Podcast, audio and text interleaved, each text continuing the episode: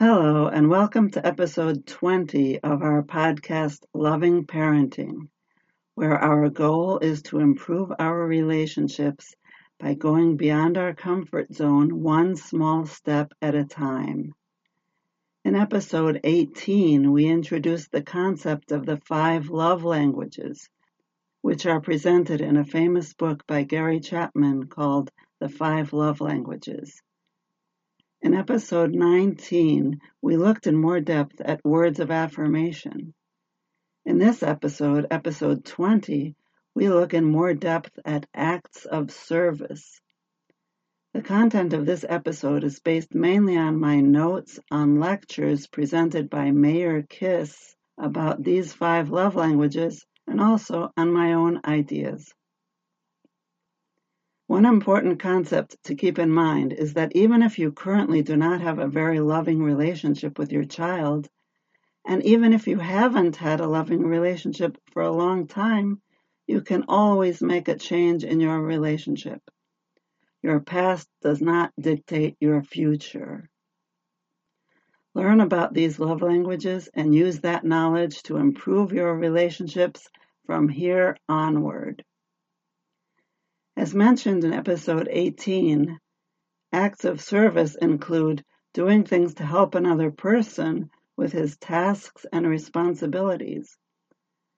Doing something to save time for that person, such as doing that person's chores, would be especially appreciated.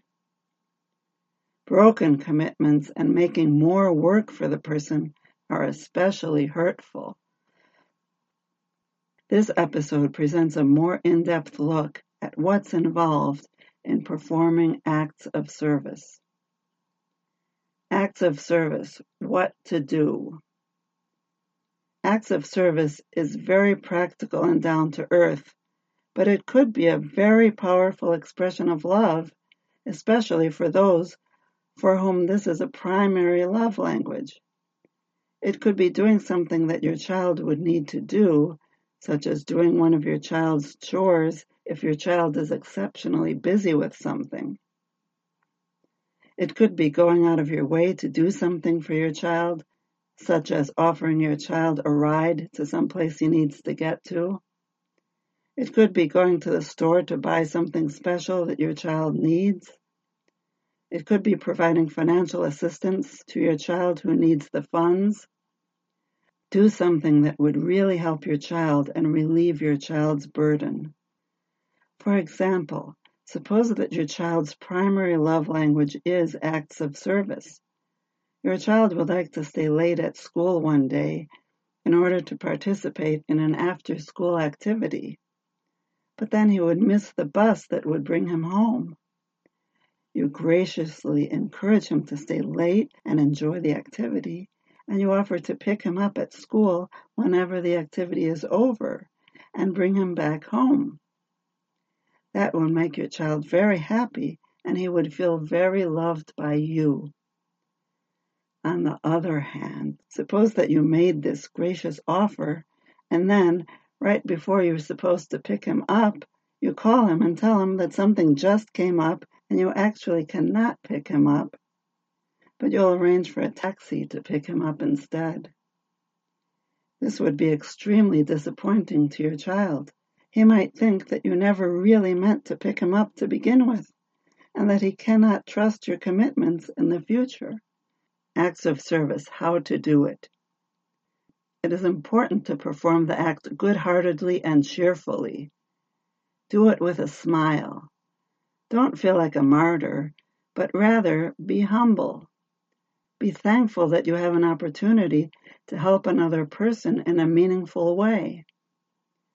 Perform the act of service without any resentment and without a sense of obligation, but rather just because you want to help.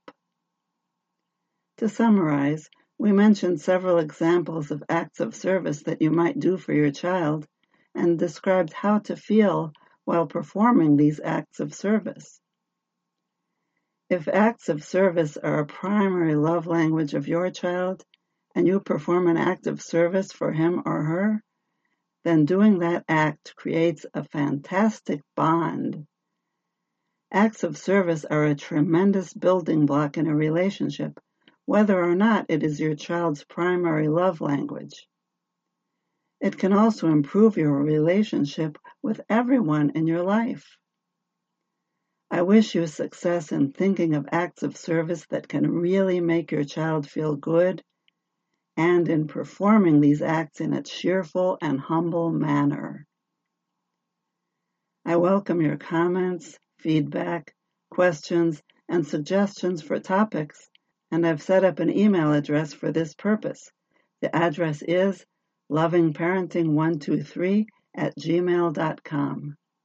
Thank you for tuning in and hope you'll tune in to future episodes.